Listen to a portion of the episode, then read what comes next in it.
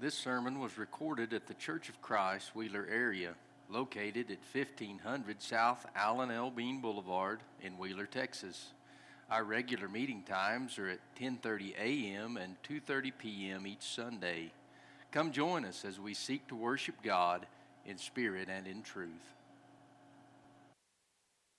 What do we call it when the earth spins around one time 360 degrees? We, we call it a day. And, and we measure that when the earth spins around one time. What do we call it whenever the moon circles and orbits the earth one time?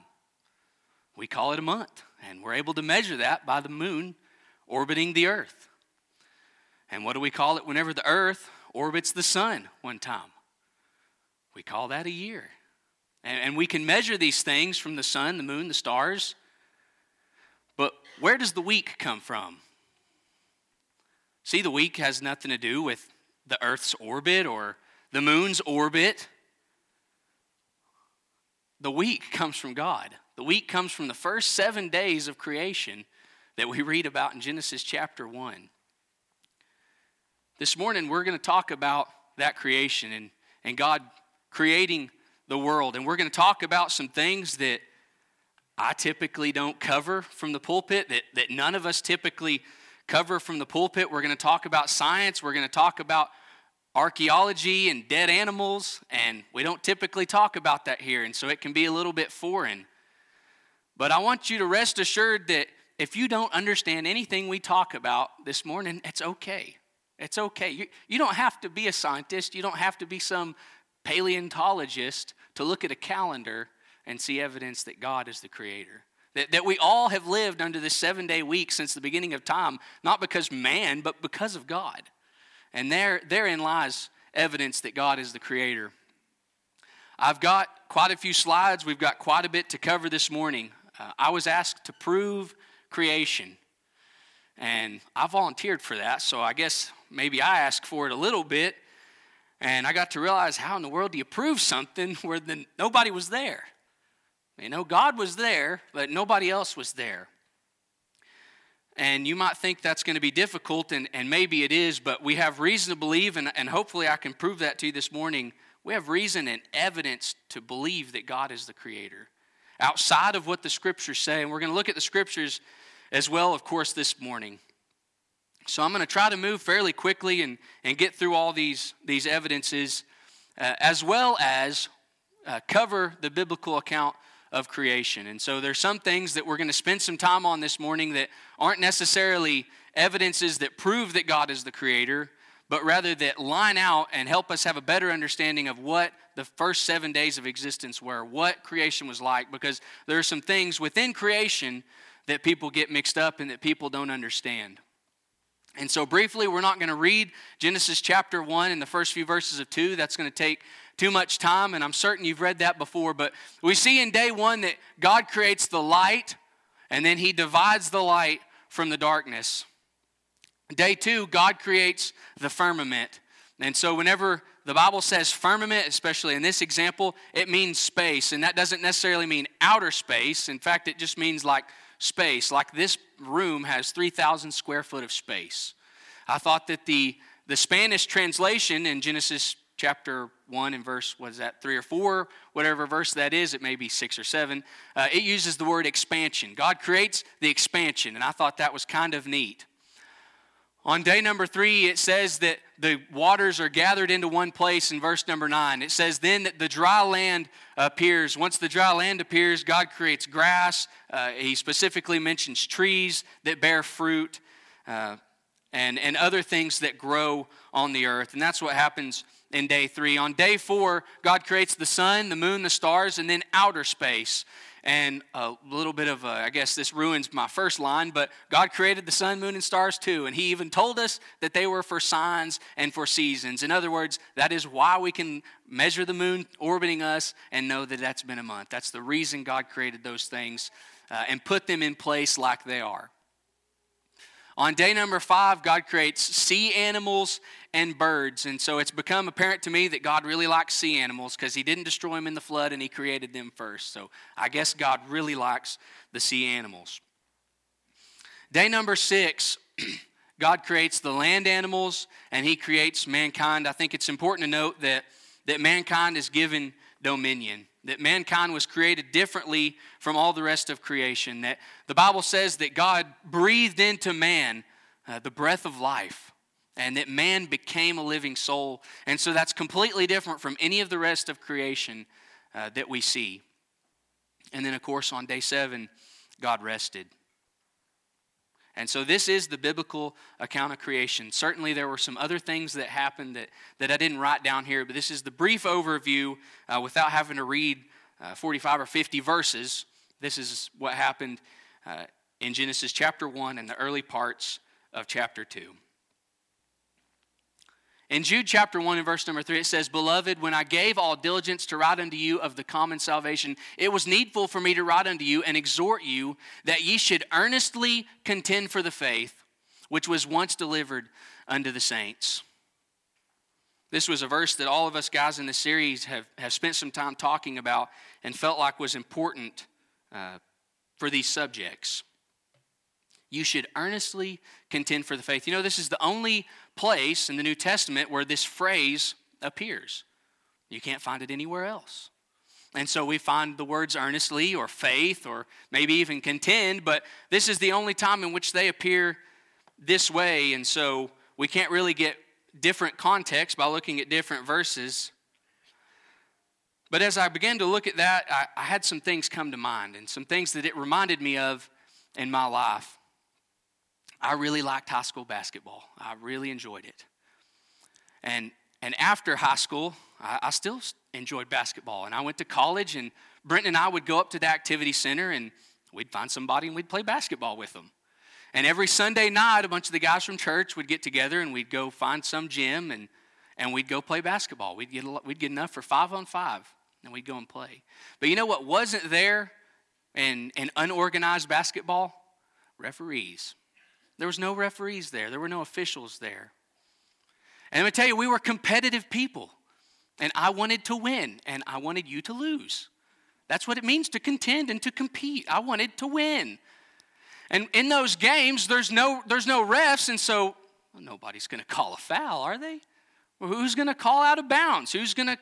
We had to do that ourselves.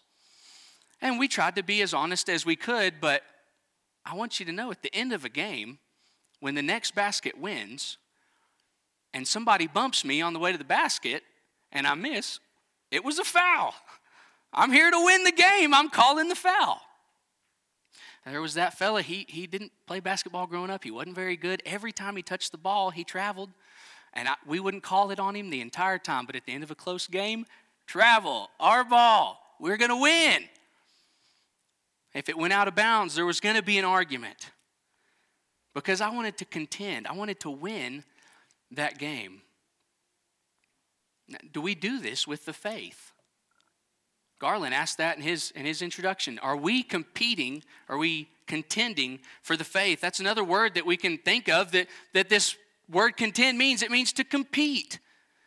So, what does that look like in our lives? That means whenever it comes to creation, for, since that's my topic today, and your science textbook says millions and millions of years ago, when, when someone says that God's not the creator, that everything exploded and then there was some big bang and, and that macroevolution took over, are you going to contend for the faith or not? Are you going to call a foul or not? Do you want to win or not? What's happened is Christians for a long time, we've sat back and we've watched people say this and gone, oh, well, you know, that's just what they believe. The Bible says we need to earnestly contend for the faith. And if it's a basketball game, I'm calling a foul. And so, with the faith, we need to call a foul. Whenever we hear somebody say something that's completely not true about God and about His creation or any of the following topics in this series, call a foul. Call a foul because we're here to compete for the faith.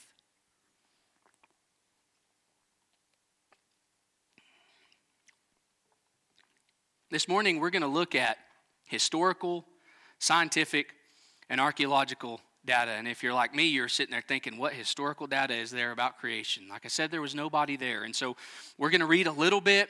Uh, I will admit it's probably not my strongest evidence this morning, but we're going to look at scientific data, and archaeological data as well. I've got sites for everything that we're going to talk about. You can go and look at this. We can visit with about it afterwards. Certainly, we're just scratching the surface, and I left it to three examples um, because I didn't want this to take too terrible long.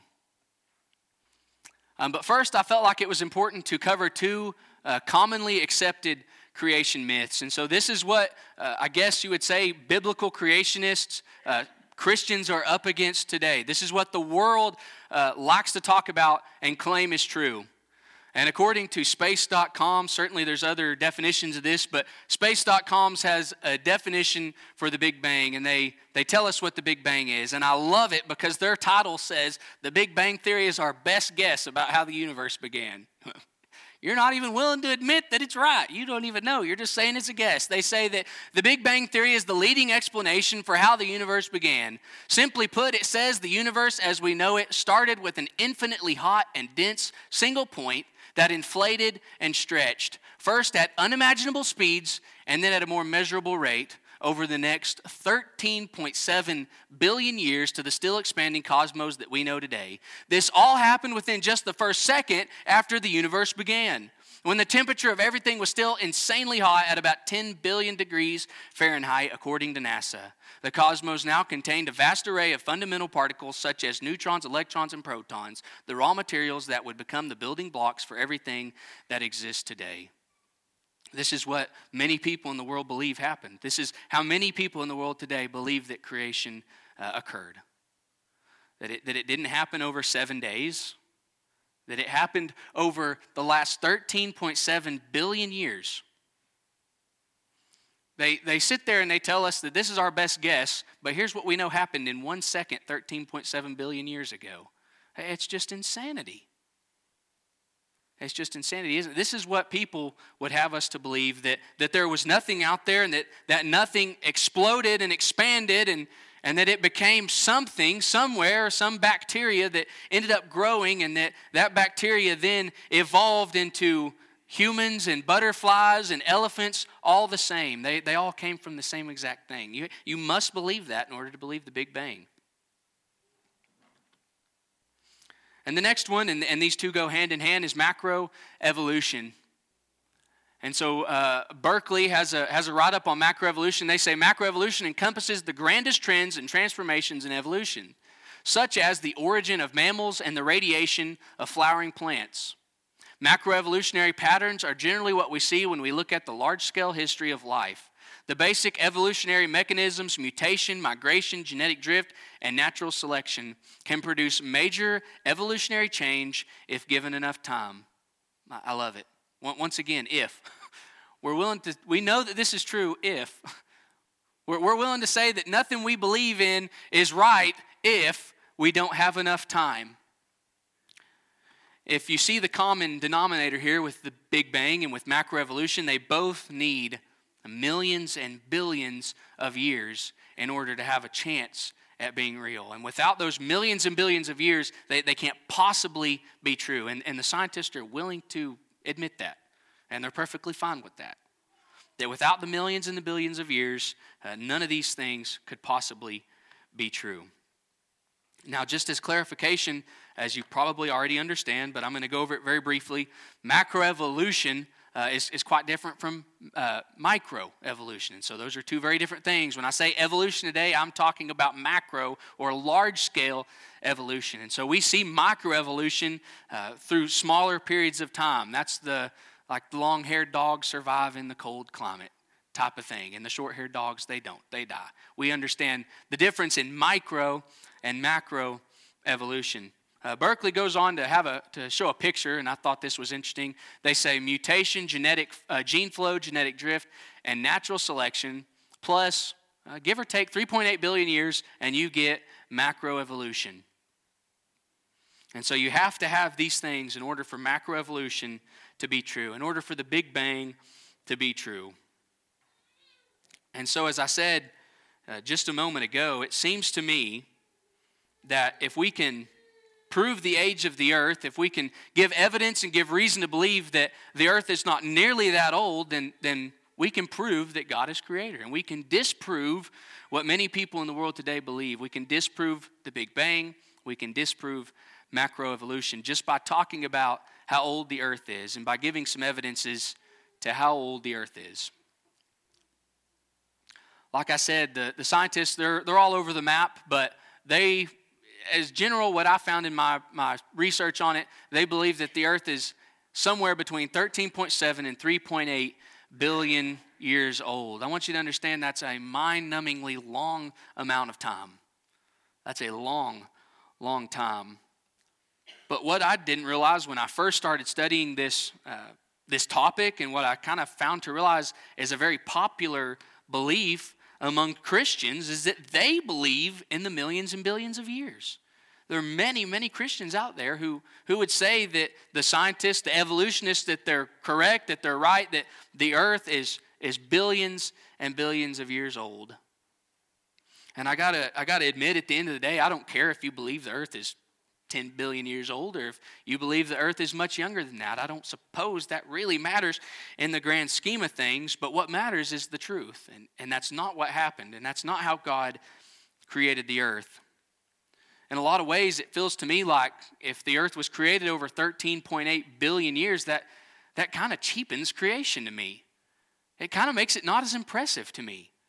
Not that it's still not, if God did it, He can do whatever He wants. If He wants to create the world over 10 billion years, He can do that.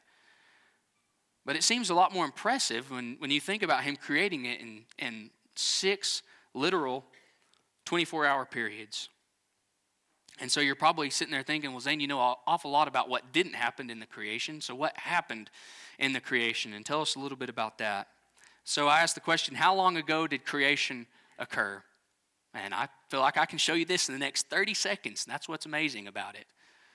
That we can sit here, we can talk about macroevolution or, or a Big Bang, and we can talk about it for hours and hours and hours, but we can open up the Bible and, and in short order, we can prove how old the earth is and how long ago creation occurred by one simple little map.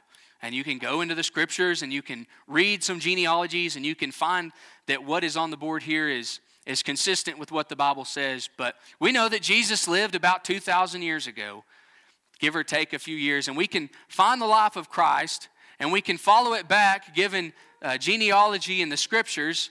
And we can go all the way back till we get to Adam, some 4,000 years before Christ. And we can add up those numbers, and it's pretty quick that we can see that the earth is, like I said, give or take a little bit of time, the earth is about 6,000 years old. That in Genesis chapter 1 and verse number 1, when the Bible says God, in the beginning, God created, that that was 6,000 years ago. Just by looking at a few genealogies, we know that the events that happened in, in Genesis chapter 1 and, and Genesis chapter 2 were events that happened 6,000 years ago. And if you'd like to look at this a little bit further, like I said, we're certainly not going to go read all those chapters to add that up, but come talk to me later and, and I could help you uh, look through that. So, is it possible? Is it even possible that God created the earth over millions or billions of years? Like I said before, I suppose whatever God wanted to do, he was going to do. And if he wanted it to be over billions or millions of years, then that certainly would have happened. And so I, I want to have an open mind, and if that's possible, then, then I want to believe that. If, if that's what God did, I want to believe that that's what God did. But if God didn't, then I don't want to believe that. I don't, I don't want to have any part of thinking about that. The first five verses of Genesis read like this In the beginning, God created the heaven and the earth, and the earth was without form and void, and darkness was upon the face of the deep. And the Spirit of God moved upon the face of the waters. And God said, Let there be light, and there was light. And God saw the light that it was good, and God divided the light from the darkness. And God called the light day, and the darkness night. And the evening and the morning were the first day. And so there are many Christians out there that believe, obviously, evolutionists, they don't believe the Bible, so they're not going to say the same thing, but there are many Christians out there today who believe that these five verses took millions or billions of years to occur and to take place. They're going to point and they're going to look at, at this and say the evening and the morning were the first day, and they're going to say, well, that doesn't even mean day, that means something else. And so I want to talk about this and a few other things here in just a moment. So, in order to believe, in order to believe that God created the earth over millions or billions of years, you must believe the following false statements. like I said, this, this right here, what we're talking about, it's not necessarily evidence that God is creator. We'll get into that in just a moment, but I felt like this was important. Maybe you haven't given a whole lot of thought to what happened in creation or how long that took place uh, to occur. But I want to show you why this theory that each of the seven or six days of creation, uh, saying that each one of those took millions or billions of years, is just simply uh, not possible. So, in order to believe that, you must believe the following false statement. The first one is you must believe that day doesn't mean day. He says there in and well, in verse number five, the evening and the morning were the first day. And these people are going to look at that and say, that, that word day, it means something else. They're going to look at 2 Peter chapter 3 and say, But beloved, be not ignorant of this one thing, that one day is with the Lord as a thousand years. They're going to say, Well, look at that. One day with the Lord can be uh, a thousand years, it can be a large period of time. And the first time I heard that, I thought, Well, I had never thought about that that way. Maybe they're right. Maybe that is possible. But whenever you think a little further, it's certainly not possible. Uh, for one thing, it says in a thousand years is one day, so I guess you can turn that one back around on them. But it, as well, if you say, well, each day is a thousand years, there were seven days of creation, that's 7,000 years, 6,000 years till today, that's 13,000 years. If you really want to get down and dirty and argue that, I'll give you that. Okay, whatever, I don't care. Not, that's not billions of years, it's not millions of years. It's certainly not enough time for any kind of macroevolution to take place. The fact of the matter is, if, if you just simply look at the, the phrasing, it says in the evening and the morning were the first day. They're going to say the word day there means a period of time, where Garland's going to say, hey, back in my day, we did this or we did that. Back in my day, I used to like to drive my pickup down the dirt road, whatever he says. He's not going to say back on the evening and the morning of my day, or else we'd know he was talking about one singular day. And that's, that's exactly what we see here in the scripture. It says the evening and the morning were the first day. Garland wouldn't talk about a long period of time years ago and in that context, in that way. Furthermore, what, what else do we believe in the scriptures? If day doesn't mean day, where, where do we stop? I have a newfound respect for Jonah. I would have repented too. Millions and billions of years in the belly of a whale. My goodness. I can't believe Mary waited around for millions and billions of years before Jesus arose. I can't believe she was still alive. See, where, where, does it stop? If you're saying the word day doesn't mean day, where, where does it end? You must believe the next following statement that plants live for millions of years before the sun shined upon the earth. Verse number 12 says, And the earth brought forth grass, and herb yielding seed after his kind, and the tree yielding fruit, whose seed was in itself after his kind, and God saw that it was good. He goes on in verse number 15 then to say, And let them be for lights of the firmament of the heavens to give light upon the earth. He's speaking about the sun when he created it. This was day three, this was day four. And if you believe that each day of creation was millions or billions of years, you have to believe that plants live for millions or billions of years without the sun shining on them. Now, I'll give you that there was light. God said in day one there was light, but the sun wasn't there. And there ain't no scientist out there who's going to say that these plants were creating uh, food and living without photosynthesis. They need the sunlight to, to, in order to produce their own food. I don't believe that plants live for millions and billions of years without sunlight. In order to believe that the earth was created over long periods of time, you must believe that man didn't eat meat for millions or billions of years. Genesis verse 29 says, And God said, Behold, I have given you every herb bearing seed which is upon the face of all the earth, and every tree in the which is the fruit of a tree yielding seed. To you it shall be for meat. And to every beast of the earth, to every fowl of the air, to everything that creepeth upon the earth wherein there is life, I have given every green herb for meat. And it was so. If you want to believe that man didn't eat meat for millions of years, then, then you you'd have to subject yourself to this each day being millions or billions of years, and we know that that's not true.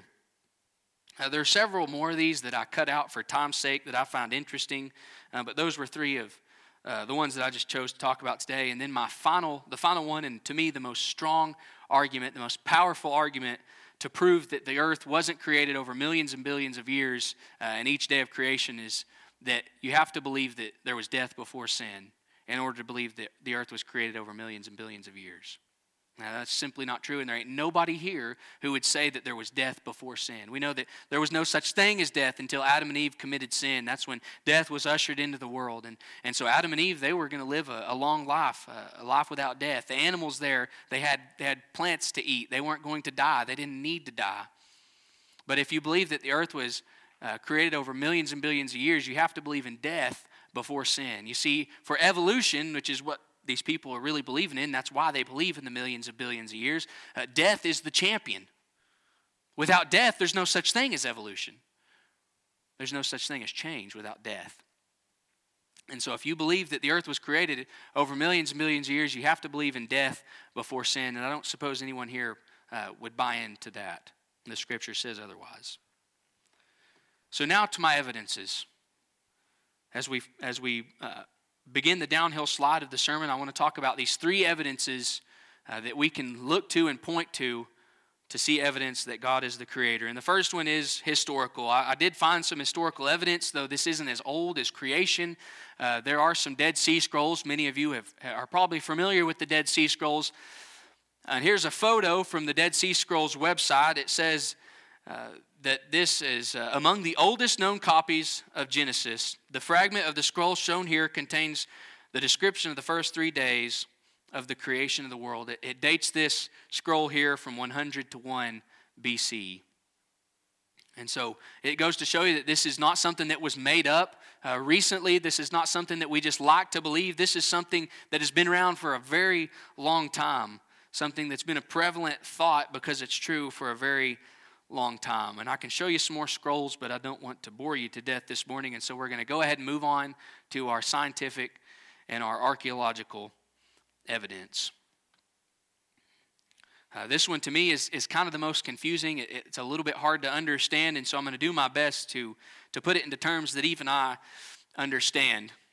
And one of the best evidences to prove that the earth is not as old as these evolutionists would say and, and would give more reason to believe that the earth is, is on pace with a 6,000 year existence, like the Bible says, that, that there's too much, uh, too little, rather, there's too little sediment on the seafloor. Here we have a, a picture of, of what is the ocean if you cut it out like a piece of pie. And we see here's the, the land and the beach and what happens is this, this sand and this sediment and the earth is just eroded and eroded further into the ocean each and every day.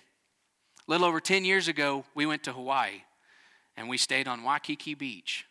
It's a beautiful beach. And you know what they told us? That the sand on Waikiki Beach is not from Hawaii, it's from Australia, it's from California. It's from all over the world. They, they load up boats full of sand and they drive, you drive a boat, they drive the boats all the way to Waikiki Beach and they dump the sand out in Hawaii and then people stay on the beach. You know why? Because it erodes into the ocean. And they say that Waikiki Beach would just be a bunch of coral and no one would come spend lots of money there if, if they didn't have sand on the beach. And, and this is what's happening all across the world, probably in, at lesser rates than it is on Waikiki Beach. But what we see is, uh, is that all this dirt and all this debris and all this sediment being washed into the ocean day after day.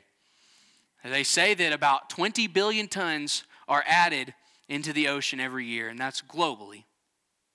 They estimate 20 billion tons. And then there's some certain things that we're not going to get into this morning. Uh, you can go to the internet or we can talk about it later, but there's tectonic plate movements that they say some of that sediment gets lost down into the tectonic plates. And so you net 19 billion tons of sediment. And so we understand that. What we have in the ocean is our bathtub, and we've plugged our bathtub, and we take a bath in it every single day, and we don't change out the water. Eventually, it's going to start filling up with dirt. We're going to see dirt collecting in the bottom of that bathtub. The average uh, depth of sediment across the ocean is 1,300 feet, 1,300 feet of sediment. Okay, and that's, that's what they say is on average all the way across the globe. Now, 1,300 feet at the rate that we are at now, at a constant or similar rate, they say would have accumulated in, in 12 million years. And you go, well, that's a lot more than 6,000. I understand, but it's a lot less than 3 billion, right? It's a lot less than 3 billion years. If scientists are saying that this occurred over 3 billion years, well, we would expect to see much more sediment on the seafloor.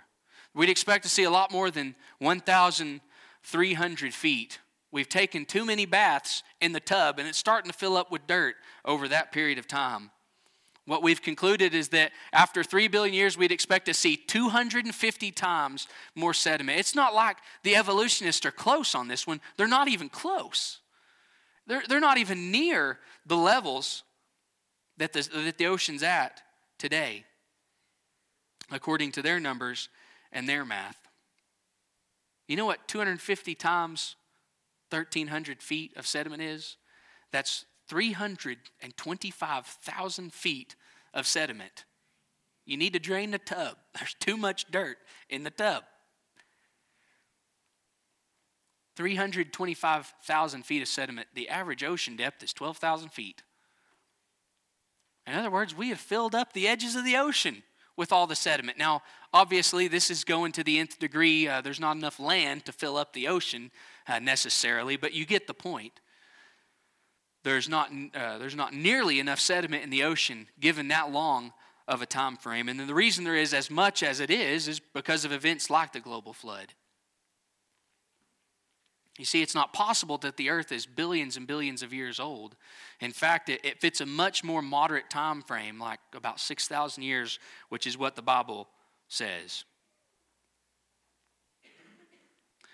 The next and, and easily my favorite evidence that I've found is that there's been soft tissue found in dinosaur bones.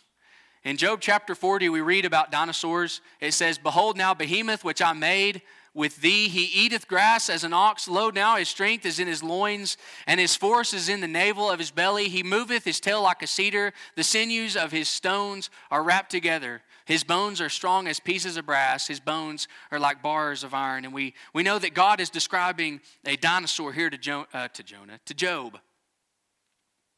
And there's nothing else that it could possibly be. There's no other animal that's ever lived in the earth that's fit that description except for a dinosaur. And, and so we know that we have dinosaurs here at the time of man, that they're walking around on the earth at the same time that man is. God told uh, Noah to put two of every kind on the ark, right? And so it's not a matter of opinion, it's a fact. There were two dinosaurs on the ark. I don't know if they were the big ones or the small ones or the medium ones, but there were two dinosaurs on the ark. And so we know that man and, and dinosaur have overlapped.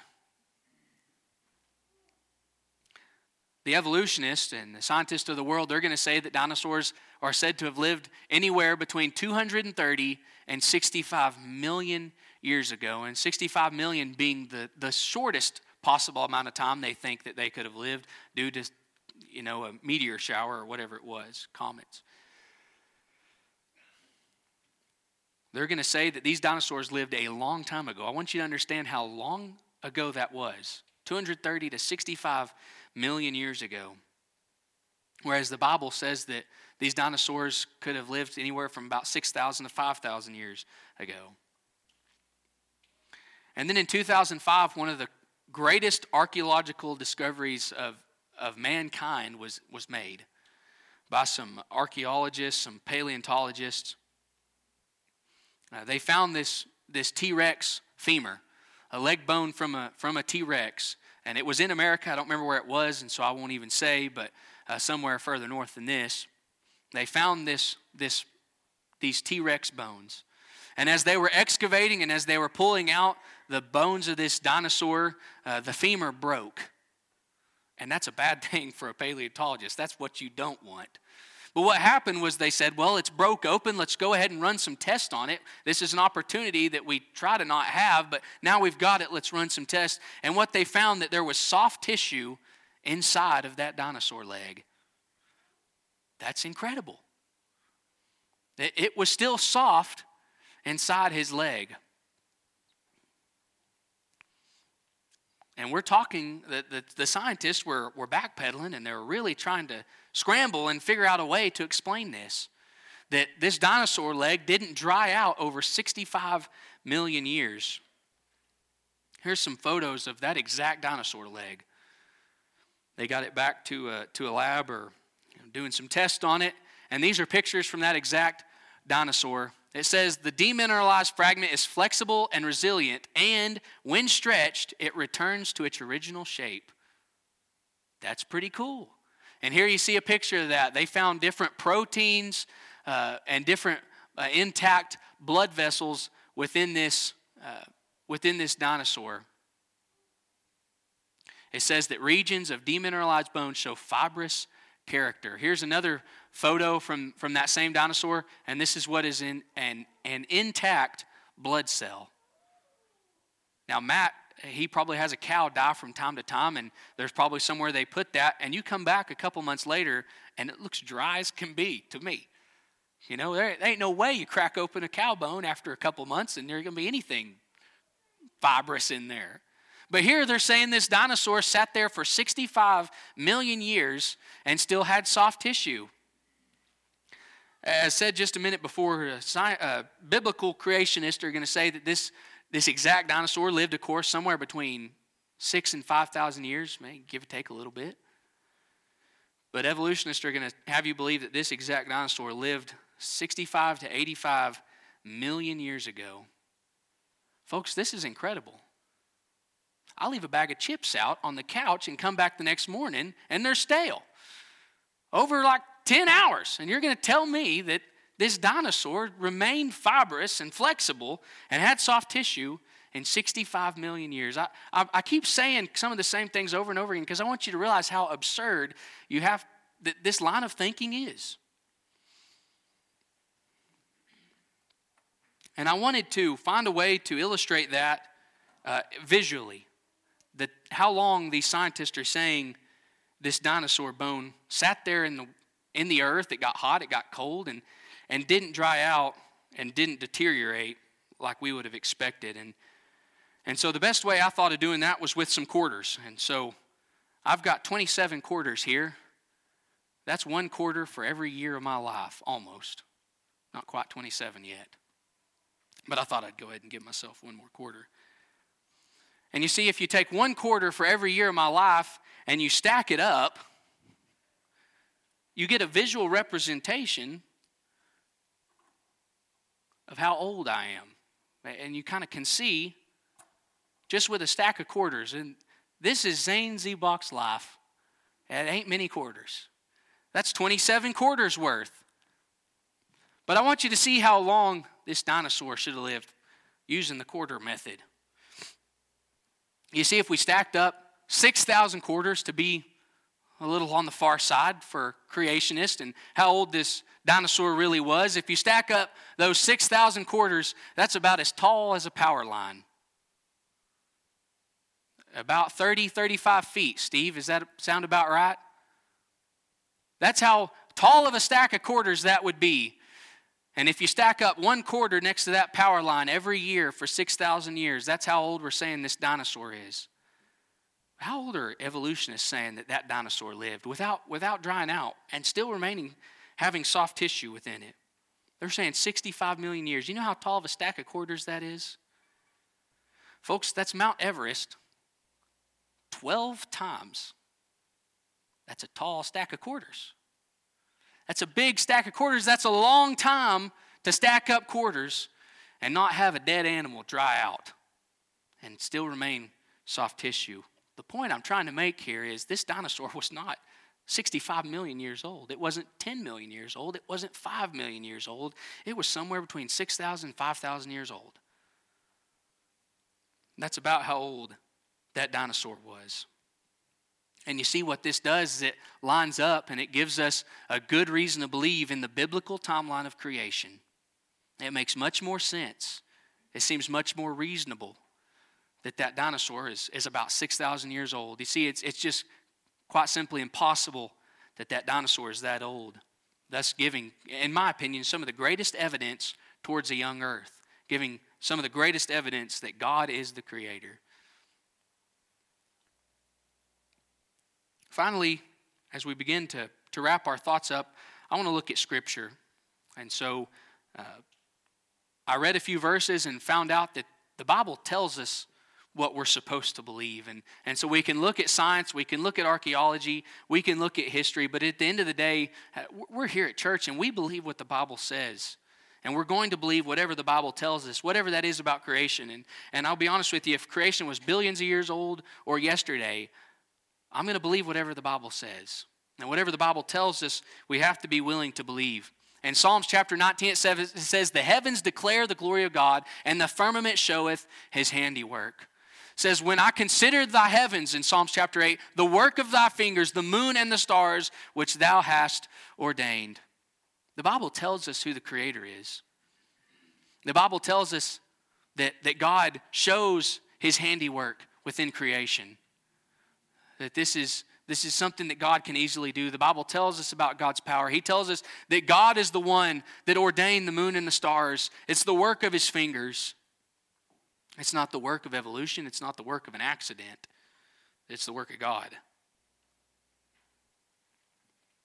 Hebrews chapter 11, a chapter on faith, says, Through faith we understand that the worlds were framed by the Word of God, so that the things which are seen were not made of things which do appear.